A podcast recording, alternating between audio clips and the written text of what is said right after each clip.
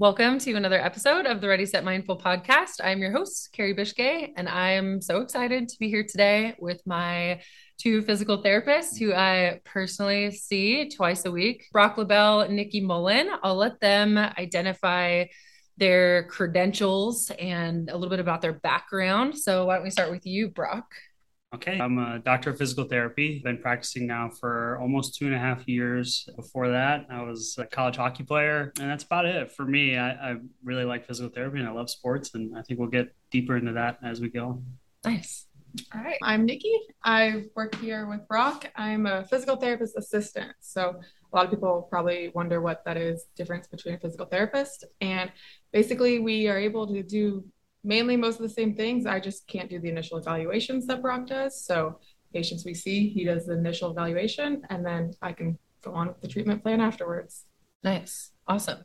So they work here at Competitive Edge, where we are doing the podcast from their PT clinic here in Tampa, Florida. So thank you guys for working with me. I know, yeah, you work a lot with athletes and and I want to know a little bit about like what drove you to go into the space, go into the field of physical therapy. Brock, what, let's yeah, start with you. For sure. Thanks for having us on. We uh, we're very excited to do this. So, yeah, so happy you guys are here. For me, it was I, it started as something where I wanted to stay super close to sports. Being an athlete my entire life, I, I thought, how could I find a career that would keep me close to athletes, knowing when my my dreams ran out of, of playing hockey for the rest of my life. So for me, it was to stay somewhere in the sports field and work with athletes and it just evolved into so much more. Even the non-athletes that we work with, I, I just love the profession and but it definitely started from my own my own injuries, my own time in physical therapy, yeah. rehabbing my own injuries and just loving that and then finding the ins and outs of the profession that I love. So yeah, that's awesome. You can tell that you love it. You really geek out on lots of stuff too. So that's one of my favorite things about coming here is that they're so creative, both Nikki and Brock, with yeah, finding out of the box solutions to rehab your injuries. So it's really cool. Nikki, what about you? So basically, I've always had like the desire to go into some sort of health medical profession ever since I was a small child. My mom is a nurse at a cancer hospital, so I would just listen to stories from her. I would always hear everything she had to say, and I have always wanted to do something like that. And then uh, I played sports a little bit growing up, and my main thing was riding horses, which is sort of my other passion other than physical therapy. So, and then I've always had just a desire of health, fitness, that kind of thing. So I kind of merged all of those together and found physical therapy, and it's been everything I want it to be. I love it. It's cool when you can kind of merge these different paths. You just kind of put some of your favorite words together, and you're like, okay, this makes sense. Athletes, sports, like, exactly. you know, helping profession. So I'm glad it, you guys are on the path that you're on. So I've become that guy now where the, when you were a young athlete and someone would tell you to do something and you're like, what does this guy know? And now being fortunate enough to work with so many young athletes and, and high school kids or college kids and you're, get to speak the language that they're speaking and watch them go through the things that you went through is such a, a rewarding experience to be on, on this side of it but also rewarding in the terms of parents and answering questions that they have about recruiting or the college experience or anything along that line i get to relive that that moment in my life almost every day so. yeah that's super cool. I love it. And what are the types of athletes? Do you guys see more of a certain type of athlete or specific sport more so than others? And the types of injuries that you see maybe just repeatedly day to day all your average high school sports that you would think of if you're thinking of an American college or college or high school athlete. A lot of football players, basketball players, volleyball, soccer. We cross all all spectrums. I've had a professional dirt bike racer, motocross, I should call oh, it. Nice. I, would be doing them a disservice. We've had we we go anywhere from from young athletes just getting started to professional in, in a single day. Uh, we range all sports, NFL, NBA players. We've had a lot of MLB, baseball players in general, NHL. Yeah, we're lucky to see all of them and all sorts of soft tissue injuries, all types of joint related injuries and lucky to, to see every single one of them. They're all challenging in their own way and, and rewarding in their own way. And it keeps it fresh for us. Yeah. yeah, I was just going to say we've been seeing a lot of ACLs recently, a lot of ankle reconstruction. Really, the list goes on.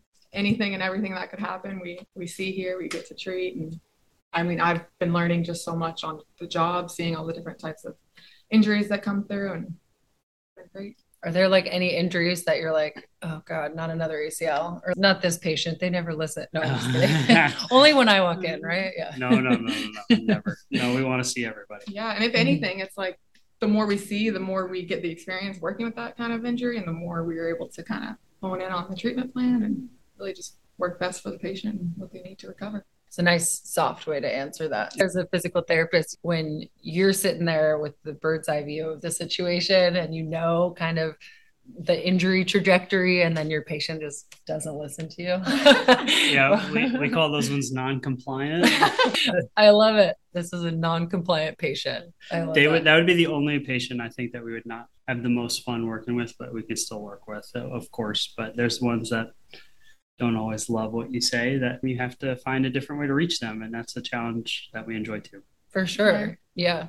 And to go off of what he was saying it's i mean we sometimes have to put ourselves in their shoes and they usually have injured themselves doing what they love doing and it's just you have to understand that you're telling them they can't do what they love to do for x amount of time so sometimes right. you just have to work with them and be able to give them yeah. alternatives or something that can kind of get them through that process. I'm so glad that you said that because i think that's that's something that's so important putting yourself in their shoes taking away something that they love to do. Like generally doctors and pts and athletic trainers they're not your favorite people to go and see because obviously right. you're there because something's not you know working right. And so yeah i love what you said nikki about just finding an alternative for them to do mm-hmm. that kind of gives them a little glimpse of hope so that it's not as daunting the recovery process. Well, they, they almost in a way you lose your identity right? You yeah. you become Brock Lavelle, the hockey player, not so much Brock Lavelle, the person when you're a young athlete, and that's just well, who you are. Mm-hmm. And we're fortunate here. We we have found you and, and other professionals that we get to work with on on that side of things, and we've had some conversation to that before where they need the help and to talk to somebody and understand that they're going to get back to that and they're going to be able to do those kind of things without without re-injuring themselves or hey maybe we do need to pull back but this is how we can can still progress in different ways so mm-hmm. we uh, we really really try to focus on the whole individual, the whole athlete, not just, hey, you have an ACL repair that we have to fix. And also use our network and our community to to reach every angle of that, right? Sometimes yeah. we're just not the best person for it in terms of the non physical therapy related stuff, but having the right people around us that are close to Nikki and I, mm-hmm. that are close to our company that help to to build that person back up.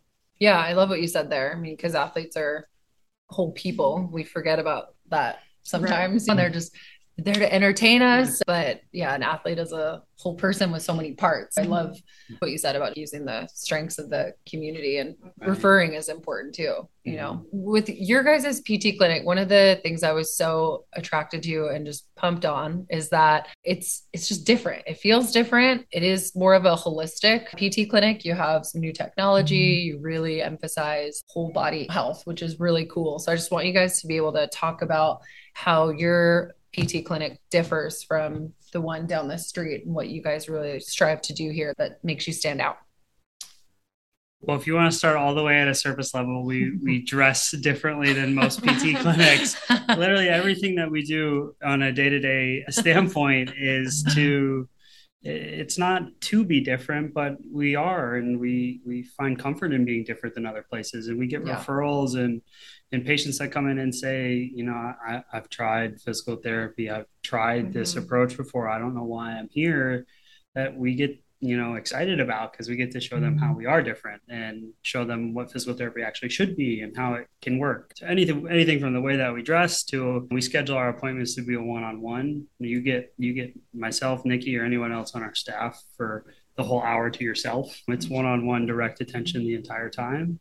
And then we incorporate a lot of new and emerging technology into that. So the biggest one that we use with all of our patients is called the, the Neubie, an electrical stimulation device. It's a pulse direct current, and it's way, way different than a TENS unit. And the outcomes that you get with it are are are be world class. There's there's nothing like it. Mm-hmm. To not blow past that, we also monitor heart rate variability. We include pulsed electromagnetic field therapies. We do everything to ensure, again, we're treating the whole athlete right we can we can pop you on an hrv when you say that you're feeling stressed or tired and we can see that you're overtraining right? And then mm-hmm. we can incorporate some wellness things, different different protocols that we have that encourage parasympathetic nervous system activity to get you back to your your most optimal self versus just hammering back into to other problems. So right. incredibly fortunate to have that stuff at our at our fingertips, but it's been able to to help people reach limits that they didn't know they were going to reach and, and get back to things quicker than they thought they were and doing it in a safer smarter way. Mm-hmm. it's not that we don't trust our ourselves but it's we have these great things around us that that can we can complement the greatness of the machine with our individual practice and and get the most optimal outcome. I'm just gonna add in how with all of the stuff that we have here to offer it's it's easy for us to see each patient, each appointment, and see how they present that day. And that's how we can kind of drive our treatment, whether that's a active day where we want to strengthen, we want to want to focus on getting those muscles activated, moving, or if it's a day that the patient might best ultimately recover with a recovery day and kind of using some of the things that Brock just mentioned to increase the parasympathetic nervous system to kind of bring everything back down to a, a neutral, a normal. So that's usually what we can do each and every time. You guys use so many of my favorite words the parasympathetic nervous system and HRV mm-hmm. training and all the new technology. I think that's just so refreshing as an athlete who's looking for treatment that ability to be able to trust the people that are responsible for your care and know like it's so easy to tell with Brock and Nikki that they're such geeks about PT just because of the way that their eyes light up when they're like, ooh, like, what do we do today? Yeah. And it's so cool because it's an individualized treatment and it makes you feel like you're really, really being listened to. Your concerns are being validated day to day because my body feels different day to day. And I know one time I came mm-hmm. here and was just re- feeling really rough. It was right after I had done something. I mean, my back, my collarbone, I have a couple injuries right now. Brock was like, let's just go lay down on the EMF mat and do a little meditation. So that day looked a lot different than right. the other days. Mm-hmm. And it mm-hmm. was, it's, it's just cool that you offer so many tools. Like, I think that's so awesome.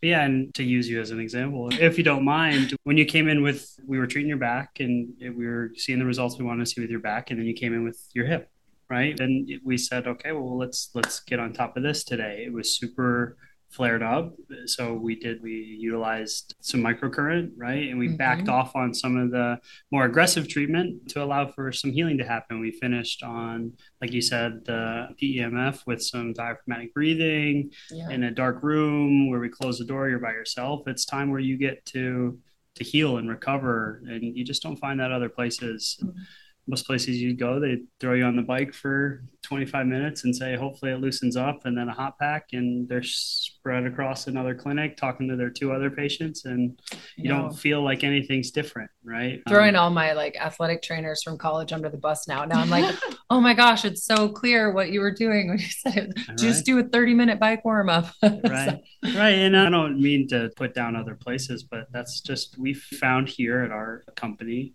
that the best way to get the best outcome is to be one-on-one and we think right. the standard of care is met and raised when you are one-on-one and you can you can be individualized and you can be focused on your patient and not three at a time right 100%. so and the patients obviously enjoy that yeah, that's awesome. Can you talk a little bit about how is the Neubie different from like a traditional TENS unit or just regular stim? So the biggest, the biggest, quickest answer would be that every TENS unit that's on the market, besides the Neubie, is an alternating current, meaning there's a work time and a rest time. Mm, okay. When that work time is on, the muscle contracts, and you can't break that contraction. You're you're get that activation in the muscle. It holds until the rest time, and then you can relax. So what the Neubie is is a pulse direct current, meaning you have a pad to pad communication the whole time with no rest, but the differentiator with that is that there is no locked up sensation. So you can go through full range of motion of all your joints while the machine is on. So right. the nervous system is getting the the sensation, the stimulus of hey, maybe something I perceive to be painful shouldn't be painful. This is how long I can this muscle can go. This is how much I can contract this muscle. This is what proper movement feels like. And we start all of that with our mapping process. And we call our mapping process where we use a technique with the machine where we can identify hotspots within the nervous system or restrictors in the way that we move with 100% accuracy. We use what we call a search pad. It's a wet sponge. It's a fancy name for it, but um, to move along the body to find the spots that that light up and those are all patient reacted. They the patient tells us that's the spot that they feel. Yeah. So it's not us guessing and just throwing pads places and hoping we're finding the right thing. We go through a full process to get the right spot find the nervous restriction system restrictions and then work through those with proper movement. Right. and we can hit those spots every time. We map, and those spots may be different from day to day, but every time we're going to find them and then we're going to get you moving better and feeling better quicker. And I was just going to add, and one of the main things that he kind of mentioned with the Neubie is it's all patient feedback. It's all different upon patient by patient. It whether that's like the pad placement, whether that's the intensity that we increase it to, it's all it's all feedback that we're hearing from the patient themselves, giving us the the time when to stop, the level that it's getting to them, or anything like that. Yeah, it's so cool. Obviously, the biggest difference is that I found throughout my career. I'm sure you can attest to the treatment, the recovery process. Like that you would get with ice and stim and different things, but you weren't doing the activity at the same time. So with the Neubie, the pads are on you. We should do like a little demo to give some context. We'll do that in, a, in another video. But so the pads are on you and then you're going through these exercises. So it's really cool. It does legitimately feel nothing you've you've done before, which is awesome. Right. It's a it's a new experience for for generally anybody besides who has been here before. Yeah. Um, and when you we speak with confidence about the machine because we've seen the benefit it can, can provide. And one of my favorites is everybody every physical therapist every pta sees a low back pain patient that's just a given. Mm-hmm. When everybody comes in and says oh, i can't i can't touch my toes. I like it hurts to bend forward. And then you know a session or two later they're deadlifting with us and you're like oh my goodness this this thing does work. And we get those those little miracles if you want to call them that every day so i'm going to say it again but it's super rewarding for us to to see people feel that and watch the happiness that people get from just from from being able to do things that they love without any pain right for yeah. sure I can definitely attest to that. I came initially to Brock and Nikki for my herniated disc and my lower back and was unable to run and lift. And it was just really crippling for so many things. Playing volleyball was, was rough. And it's been feeling so much better. I've been running without pain. It's been lifting, taking it easy. I'm being compliant, as Brock says. I'm trying to be a good model patient and do all the things because I know how rough it can be when you don't listen we just want the best for you Carrie. Thank you so much. I know you guys are so kind. Yeah, it's really cool to be able to see those results, and I'm sure it's nice for you guys to be able to day in day out see those as well. As uh, the the biggest thing, right? Another thing that we follow at our company, we don't do anything for you that we feel you can do at home, right? We don't have ice packs, we don't have like a heating pad. That's stuff that you can do on your own. I can tell you and a schedule to ice. I can tell you how to use a heating pad, right? People aren't coming to us for physical therapy to lay on the table and lay on a heating pad. That's right. that's passive and if you're coming to see anyone in our company, you're going to get off the table and you're going to move, right? A physical therapist is the movement expert of the world. That's what we brand ourselves to be. Then we better live by that and show that. For um, sure you're going to get some hands-on stuff in the beginning if you see one of us but we're going to be off the table the rest of the time. And that's the way that you're going to get better right? Movement is the medicine. Movement is the way that we fix things. We don't like being stagnant. We don't like resting. Mm-hmm. those those sustained postures those long duration sedentary lifestyle is just not the one that we know that's not the one that works. Right. so we, unless it's a yoga pose. Unless it's a yoga pose. There's time for static stretching. Don't get me wrong. I, I mean i do it myself right? But we have to move and you're coming to us to, to either learn how to move or to correct movement or to fix movement in ways that you're unaware of and it's our job to teach that. I'm glad you said that about the the rest right? Like the mo- movement is important and that kind of brings me to my next question because i know we've all heard things and you guys have definitely heard misconceptions about physical therapy or even about recovery or rest and I know as an athlete what that message was growing up, right? Like you sprain your ankle, you're resting it, or you're injured, just rest. So we have these messages, and our trainers maybe didn't know better back right. in the day. But right. let's talk about some of those misconceptions or things that we maybe could have heard growing up that are just a little bit outdated. Rice. Rice. Rice for everything. yes. No, yeah, we've we've the more and more we learn about injuries and soft tissue injuries and, and really kind of any impairment, early mobilization is best, right? Mm-hmm. So we talk about training around the injury a lot as Nikki and I and people in our company prep for people that we're going to see or shared patients. We talk about things that they can do around their injury that's not going to hurt it right? Mm-hmm. So early mobilization, we get so much benefit for our knees if we move our hips, if we're we're moving our ankles, if if and if that's the example you want to use. But moving it early, getting feedback to it, the the muscle pump and joint movement you get, how that moves fluid in our body, so we don't get like holding swelling. That's all of that is so important. It, it's not a shut it down anymore. It's safely, smartly train around the injury and I we like to say physical therapy is not just for people who are hurt, right? That's that's like stuff that. that. we can do. That's stuff you know you you can roll your ankle. You, you're not injured. You may hurt a little bit, but you, we can still get you doing stuff that's going to feel like you're not losing the rest of your body, yeah. or you're not mm-hmm. just giving up on what you're doing. I mean, you're not deconditioning every other part of your body. You're able to still keep moving. Even I mean, a lot of times after surgeries, they want you at least sitting up. Like then no one ever is going to want you just laying there feeling helpless for yourself. They want you up. They want you moving the parts of your body that you can move. Something that's going to keep the heart pumping, the blood pumping, the the muscles moving. So all of that is a big part into the recovery. What are your guys' favorite recovery tools that you like to use here and maybe at home? So from from a technology standpoint, we offer something. We talked a lot about the PEMF, which is a parasympathetic nervous system act- activator, mm-hmm. right? Which we monitor through our HRV system to show the actual benefit of what what sitting on that looks like. But we also with the Neubie incorporate something called a master reset. 10, 15 minutes of just being on a master reset, it directly stimulates parasympathetic nervous system activity. So someone who is hurt, right, that needs to get out of that heightened protected response of the sympathetic side of the nervous system just to do a 15 minute master reset and some microcurrent and some activation and some just gentle movement safe movement it's leaps and bounds better than mm-hmm. um, than what you do if you just rest like we talked about but just to finish with that master reset to get that activity to flip yourself to that parasympathetic side. The amount of healing and recovery and sleep the deep sleep we get from that is is what is going to also help the healing process right? So we are yeah. we're tapping into the side of our body that does the healing which just accelerates that that process. Of that. What about you nikki? What do you do at home that to recover I'm big into the stretching side of things and like the more slow paced kind of movements. I yeah. think this just as much as the, the high activity, high intensity exercises,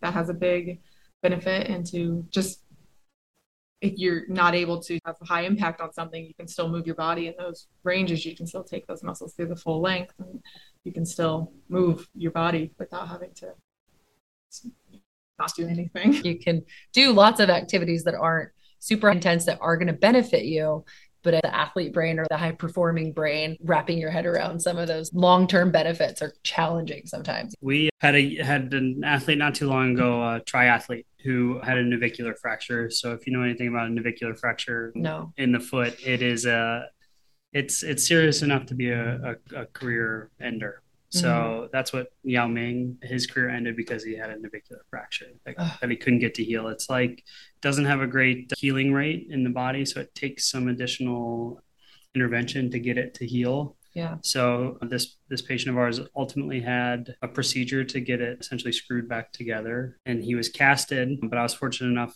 to talk to the physician before going in for the surgery and asked him if he could make the cast a little shorter so we could still get to his calf. Nice. And then a lot of conversation between the athlete, his parents, myself, Nikki, where we talked about the things that we could do for him. We were still able to get him to a rower, like a, a Concept2 rower. We were still able to work his hips. We were still able to do everything. He still came in for his regular treatment, all while being in a cast, right? So yeah. by the time that that cast came off, with the use of the Neubie and the amount of muscle activity you get from being on it. I mean, maybe a centimeter difference in his calf because we were able to keep it activated. That's normally something you go in a cast, you just atrophy, right? Yeah. You just shut it down. So he came out and he was out of the cast pretty soon after was back modified running in a way, right? Not those long duration pound heavy things, but got into some jogging intervals and was up and moving around way quicker because he didn't lose his muscle right. activity. And there was just a really good study done on the Neubie where it showed they compared it against just traditional weightlifting and it showed increased cross sectional area in the muscle. The Neubie was more muscle fatigue, muscle soreness after a workout. The Neubie was more than just traditional weight training. And the benefit of what that does is it doesn't put any stress on on the joint because most of it is body weight. Right. So we're not putting heavy, heavy weights, which is the thing that's also changing about training these days. It doesn't need to be back squat like crazy and load up the bar. We can use something like the Neubie to keep the activation, get that muscle soreness, get the muscle activity without all the stress on the joint. So he came out of the cast and was basically ready to go right away. That's amazing. One of the biggest things I took away from what you just said was how capable he was throughout the process and but the mental I mean, to be able to still come in and and be so active in your recovery mm-hmm. for people that are athletes and high performers who are listening to this and you've ever been injured, you know how just daunting that can be and how sad that can be and loss of identity. So many factors go into that. So to be so active during that process, I think you're really giving these athletes that hope that they need to hold on to to be able to recover. Yeah, and it was fun to watch him compete right? It turns into him competing in an in a sport. A, a triathlete is against himself always, right? But mm-hmm. Nikki and I got enjoyment out of we set up some intervals on a on a rower for him while the cast was on, and he'd he'd throw his headphones on and he'd get going, and it was that's awesome. It's, it's so great for us to be able to watch kids or or anybody do that. Yeah, yeah, and with the Neubie, they're able to just feel those those muscles working that they might not be able to actually move the joint if they're casted or if their protocol doesn't allow them to move through a full range. But those muscles are pumping they're activating. So just mentally it feels like you're you are moving. You're not just sitting there. You're not just held up for x amount of time without being able to actually move again. Right. Yeah. So you're getting that momentum physically and mm-hmm. mentally i think because when you're injured, you're having pain, you can feel stagnant. That's like the worst part is that for someone that's a high performing person, sitting still, that's why the idea of sleep and recovery, at least the messaging I received growing up from coaches, so many different people were like, no, no, no, like just rep it out, keep yeah. going, push harder, drive faster. But so the idea of sitting still or doing things like meditating or sleeping or mm-hmm. recovery, just seems so foreign. Like, no, I don't want to stay stagnant. I want to move forward. But once you can kind of shift that perspective of like, no, the meditation, the sleep, the recovery, like all that stuff gives back to you. Like it gives you life. Right. yeah, absolutely. Oh, we love important. the we love the PEMF and you can speak to it a little bit. You've done some of it here. Yeah, it was one awesome. Of the, one of the most I think secret benefits of it is your it's it's magnet, right? So you can't have your phone on it, you can't have your Apple Watch on it you're in a dark room by yourself and without a device and you get your time to to think or visualize or whatever brings you back to center or to home you get to focus on right so it's not you you get as much benefit in a way from from that coupled with what's going on that um, with the device that you're laying on so for sure. I love the PEMF mat, you know, just disconnecting. We're so stimulated throughout mm-hmm. the day with all of our distractions and different things that we have to deal with and problems we have throughout the day. So it's really nice to be able to just disconnect. Yeah. That's good. I want to get into your mindfulness routines and a little bit about how you give back to yourself. You talked earlier about being able to walk the walk, right? So as PTs and you're talking to people a lot about recovery and treating their body kindly and in a healthy way. So, what are some ways that you like to give back to yourself throughout the day with your self care routine? We'll, we'll start with Nikki. Okay. Well, I guess no better way other than to describe that Brock and I just came from a workout. So, we worked this morning and then, I mean, it's easy to fall into the routine of being like, oh, we're tired from work. We were up early. We worked hard. We don't want to do anything. But we both went and we're very into keeping each other accountable these days because we have each other to lean on when like things get tough like that. So we go and do a workout together every Friday afternoon, and it's a fantastic way to just wrap up the week. What kind of workout is it? What do you like to do?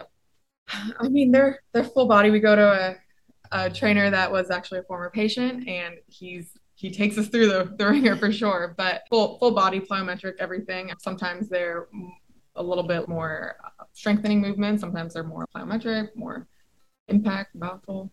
Yeah. So that's that's one thing. Just trying to you know walk the walk. We are trying to get our patients back to the activity levels that they want to get to, and we can't just be stagnant ourselves. So that's one of the things. Yeah, that's awesome. I tend to stay away from any diet conversation because I could work. I could. I, I could. I could. I could work on mine. um, but for for me, I mean, it's working out is is my my release.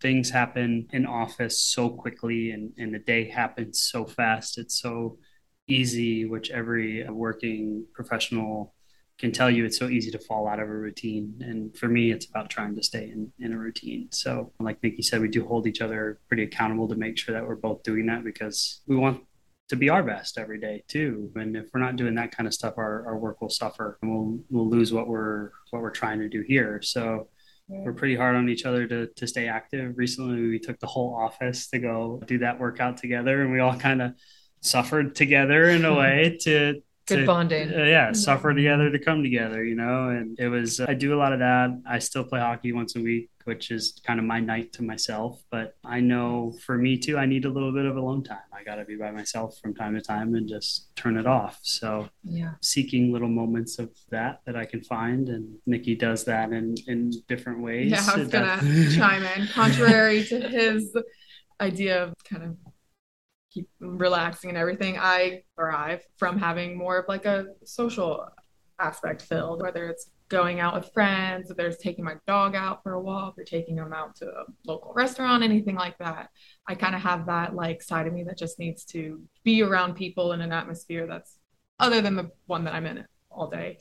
But just going out and that I have my horse that I still go and see him at least once a week. And that's probably kind of like his hockey time. I rarely ever even have my phone on me when I go out there. I make a point to just leave it in the car even, and that definitely fills one of my buckets. So I get to go out there and just spend time with my horse. That's the other passion that I have that needs to be accounted for. So I love that. You each fill up in different ways and everyone's different. Your alone time is so important and then connecting with other people is important too. But mm-hmm. some people get drained a little bit easier and need a little bit more alone time. And some people right. are social butterflies like Nikki and maybe mm-hmm. thrive on that social atmosphere a little bit more. I'm curious. I brought this up actually in my last podcast because it was it was pretty funny. But I know Austin, my husband, can always tell when I haven't meditated or I haven't had enough alone time for the day. He says it in such a nice way. He's like, Oh, have you like done your meditation today? And I'm like, oh, all right, point taken, got yeah. it. And I can't even be, be mad because he says it in such a nice way.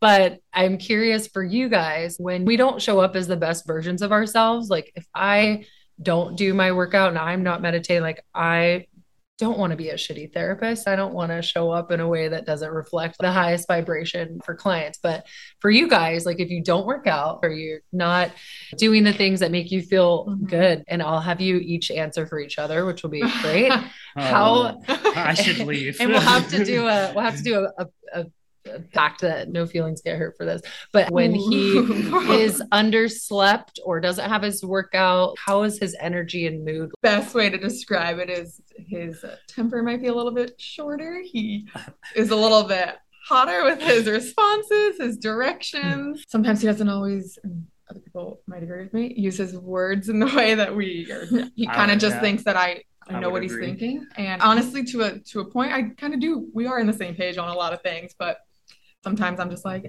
hey, maybe use your words a little bit. Tell me exactly what you want. But yeah, things like that. I don't know. I guess a little bit more on edge. Yeah, yeah. on edge. Something there... goes bad. There's a little bit more of a response than there could have been if you know that pent up feelings, anger, energy was directed into a more positive outlet like working out or alone time. For sure. That's I mean it's so normal, right? Like that's it's Brock's response maybe, but that's everybody. You're just mm-hmm. more irritated. You're more prone to get frustrated in traffic or to snap at something, you know. So yeah, that's that's fair for sure. Brock, what do you notice when Nikki's not the best version of herself when she's skipping out on her horse time? If she misses the horse time, then then look out. But it's more, I would say, for her, it's it's about getting sleep Oh, that's another thing. And for her, when she hasn't, I know I need to turn my listening ears on because she just needs to vent it out a little bit. And I stink at that because I want to offer a solution. And I, What's your line, yeah, oh, that you're looking for sympathy, not solution. I love Uh, that. That's fair. I know that it's not negative or, or malicious. She just needs to get it out. And I could, I, I need to be a better listener from time to time because a, a lot of times they're going together in a way where I'm like, I'm irritated. Leave me alone. I can't listen Yeah. to you vent. But for her, I think it's, it's getting, just getting it out, having somebody hear it, not fix it, and then going about it. And then you can um, move on, right? Right. Absolutely. And- Yeah. And if you're both not taking care of yourselves and that happens to fall on the same day, you kind of offset each other and it's really not great, right? So, Yeah, we we work in a small space too, right? And and we what we love about our small space is that every every patient gets to talk to every patient, and every therapist gets to meet every patient that comes in the door. You're not my patient, you're our patient. You're you're in the mix with everybody. You've you've kind of made friends with some of the people that are around the same time as you. You've exchanged business ideas or conversation you've exchanged dog food information but the other part of that is if we're not at our best i mean everybody senses it right we get Mm. we build relationships with our patients some we see two three sometimes five times a week so they can sense it too so we have to be good about being on that way Yeah. for our patients and right. People could tell when when I'm irritated and Nikki's underslept, and they're like, "Oh my gosh, you Just too, you shut the too." doors. shut the doors. Everyone on the PEMF. Are we, uh, are we gonna are we gonna make it through today? That's Or? I was gonna say, like at the end of the day, I mean, as a, in a work sense, Brock and I are a team, and we we work together, and we we want to provide what we can for our patients. And if we're not at our optimal selves, then then we're off, and then we're not working together as a team. So, yeah. And another big thing that I like to have is just some organization and routine, whether that's in my life, in my space, in the area. If things are kind of where they need to be, then I'm working a lot better Mhm. that's that's my thing. So I kind of take ownership of that. In the clinic, I like to, I mean, Brock helps too, but make sure things are just put away and organized, and just makes it easier for the next days and things at my house, like and then my life and my my mentality, things like that. Just Yeah. No, organization makes- is definitely key. It makes sense when we know the things that allow you to perform at that the highest level or to be your best self when you're not doing those things. We have to ask ourselves why. If I know that I work better when I'm organized and well slept and worked out, and you start to get curious with why you're not allowing yourself to Yeah. do those things or where there's some roadblocks and Mhm. okay, am I just not managing my time well or too much caffeine throughout the day or whatever it is? So we can figure Guilty. out, yeah, Yeah, where we can do better. You know? Staying self-aware too the whole Yeah. time. I think that definitely is something that I try to strive for every day. Just knowing what where I'm at headspace wise and being able to kind of work work through that. Yeah, it's important. What do you guys notice with recovery with the athletes and the patients that you see coming through the door? How big of of a deal is like mindset or what they're doing in the off time with your triathlete patient? Obviously, it sounded like he was putting in a ton of work and mm-hmm. at home too. How big of a piece do you feel like that mental that mental side is for recovery? massive and i'm glad we're going to talk about this in a way i was going to going to say i think we we both listened to your podcast with the with the navy seal as we were Yes, Tom prepping. Shea. yes as we were prepping Shout out Tom. and he talked about you know the on and the off times and like maybe not balance but finding those periods of turning it off and myself it's like I, I kind of seek those in a way where i'm on an ipad all day and i communicate with a lot of people through my phone during the day whether our company wide text chain is is on there and if a patient reaches out or something like when i go and i work out a phone is not with me right? I have Mhm. to be alone right? And to find those things and be aware of them that when they're present and they're right in front of you and not missing them is i think the biggest part of that. And we talk a lot about try to talk a lot about finding those times for our patients where hey you know rest is important right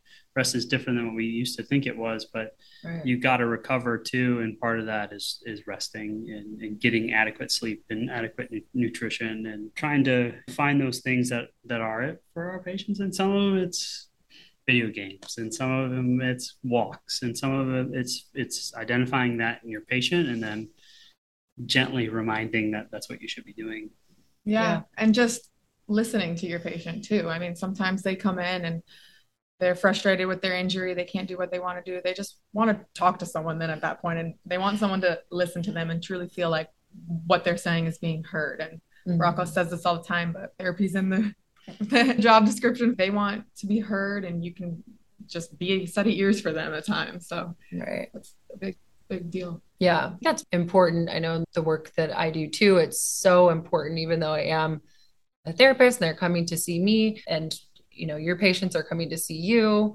but putting yourself on that even playing field just allows that rapport and authenticity to build and your patients are going to take in more of what you're saying because they're like oh nikki and brock are awesome i trust them they yeah. listen to me and so some of the messaging and conversation I know like coaches sometimes have and maybe athletic trainers have too sometimes is I'm big, you're small, I'm right, you're wrong, right? But being on this pedestal and, and talking down to the patient mm-hmm. or to the mm-hmm. client, which just doesn't work, right? They're not in a space to receive what you're saying when, when they're not vibing with you. They don't trust yeah. you.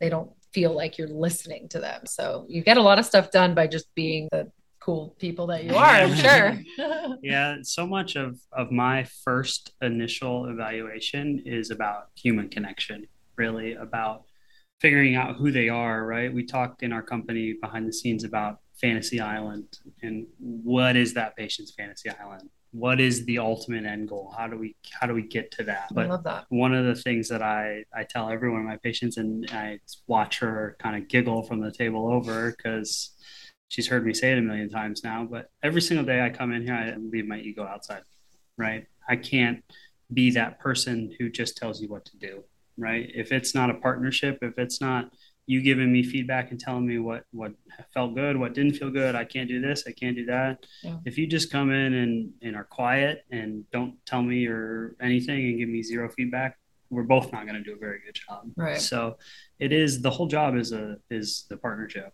and I don't want to say you have to be big enough, but you have to be big enough to listen. For sure. And you have to hear what they're saying and not just hear it and forget about it, but implement it. And that's just a huge part of, of getting the outcome.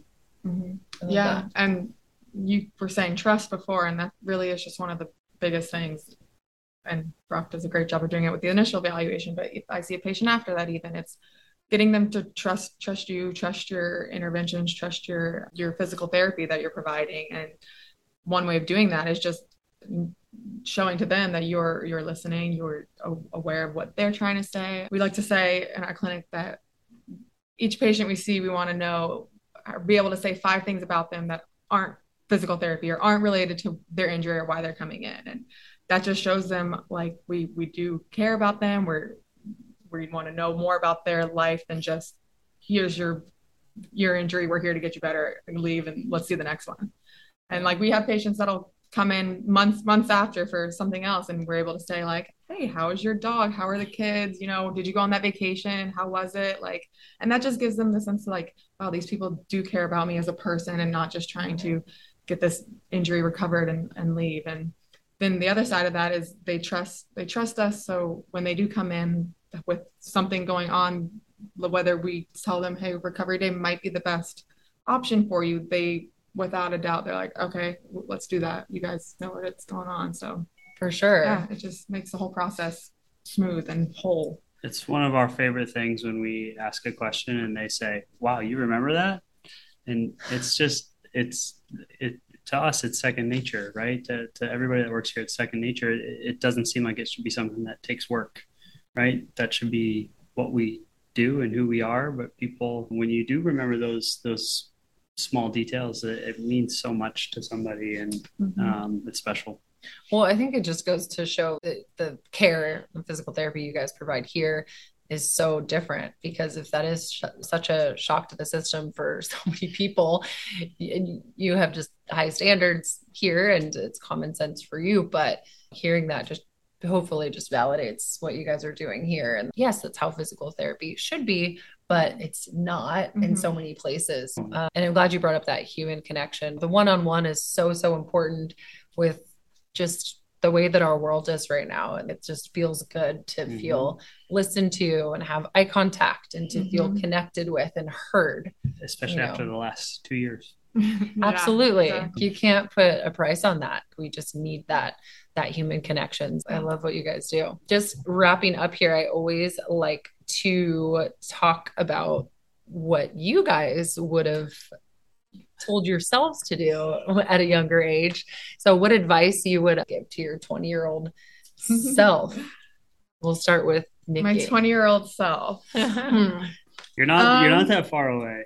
I know. I'm You are in your late 20s. I would think at 20 years old I would probably tell myself to appreciate and find the importance of maybe like the slower times, the, the slower days, the times when things aren't running so hot, you're not because I I know myself to be a person that kind of always wants to know what's next, whether that's work related, life related, anything. I want to know what what what are we doing next? Where are we going from here? And sometimes I have to like speak to myself and really get intentional with the time that I have that I can just spend you know slowing down whether that's recovering or anything like that like we were talking about earlier. I mean it's easy to it's easy to find yourself running away from that or not not making the time for that. So yeah at 20 years old i was probably just trying to see where we were going next what was happening where my life was going next. I mean it was just i was coming out of college. It was like what do i do now? So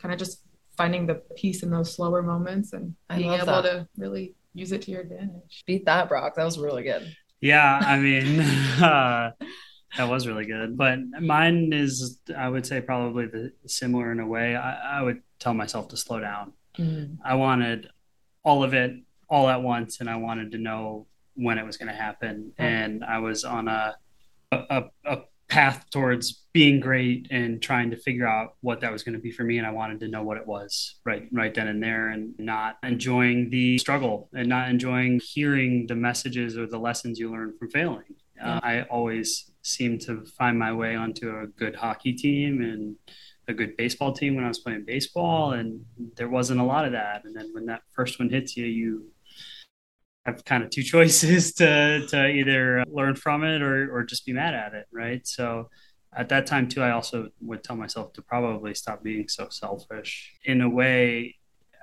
I just and I say selfish, but I thought I could I could do it on my own, right? Mm-hmm. And not using my resources. And it took me a little bit after that to realize there's so many great people around you that you can use as a resource, and you can find help from and lean on, and someone who's done it and you haven't, and how you can pick their brain and and my young self didn't wasn't open to that. So i would i would say slow down and, and use your resources probably. Yeah i love that both of you said similar things but such an amazing message. I think it just shows the classic athlete mentality of go go go being super driven having just maybe a fear hesitancy to ask for help because again with some of the messaging that we received growing up or throughout our careers is just that you got this, figure mm-hmm. it out, you know. And so there is some fear sometimes of asking for yeah. for help and you know i important. had to get through that like feeling of if i wasn't doing anything that there were there was a problem and i felt guilty yeah. for not doing something and it that's a struggle one. and if i'm if i'm sitting there not actually like, mentally relaxing then then i'm not doing it correctly so i really had to tap into that mental side of of myself and really dig deep within to kind of see what what was it that allowed me to slow down and truly just disconnect to reconnect. Mm-hmm. So that's a big thing and that has carried me through all the way to this day and something that i'll forever be learning and digging into. So just that that idea that it's okay to go slow sometimes. Yeah i love that. I'm curious was there any one moment maybe either for you guys that stands out where you were thinking, wow, I really have to slow down? Was there a wake up mm-hmm. call or was it just kind of an accumulated build of things that have built up? going too fast too often. I think it's probably when I got cut from my first hockey team. I mean, you went and try out this big step of playing like travel hockey to working into playing junior. If you're familiar with the hockey world, it, it's difficult, and not everybody's ready right away. And Right. and there's other avenues to go because you aren't if you aren't ready, and, and it gives you another year to develop in a way and to go and to try out for that team. And I had never been cut before, right? So that was kind of it's hard right it's your first uh, feeling of, of rejection from an athletic standpoint and figuring out why and, and learning how to get better that's all happened quickly right where you expect to make it you expect to do your best and then someone else tells you no it's tough pill to swallow and then tough to learn from unless you have the right people around you uh, Right. to point that out so that was probably probably my moment as well as a million other ones i'm not thinking of right now where you got Yeah, I feel like there's down. so so many I couldn't think of a single one. But No, that's that's a good one. maybe just my idea of wanting to to go go go, and I was always worried about who I was gonna go hang out with or something like that. Like you you lose some of those special connections that you made growing up, or like foundational people or things in your life that you really rely on that you kind of lose because you're just too busy not being present with where you're at right now and just too worried about the future and where you're going to go next. So coming to terms and realizing that I need to be more intentional about the people or the things I'm surrounding myself with and just having that to fall back on. I love putting context to the idea of slowing down so that people can have an idea or a visual or an example of what that can actually look like and what that has looked like for real people, you know, because it's easy to give pro tips or guidance on different things. And sometimes it's really hard feeling like something's intangible. Like, what does slow mm-hmm. down or rest? What do those things look Right. like? How do they apply to my life? You know, so I always like to kind of give some context. So thank you guys so much for We- describing your background with slowing down. I would say something that we we focus on too with our our younger athletes is to to stop comparing. Mm-hmm. And I uh, say it all the time in the clinic, and I say it as I'm laughing because everybody else laughs at it. But like it's a it's a you versus you thing, and it's not Yeah. so so much pressure as a high schooler without really understanding that it's not the biggest point in your life. But it's a time where you're taking the SAT, and someone else got a scholarship offer, and I didn't, and they got a better score, and they have that car, and I have this car, and it's like Right.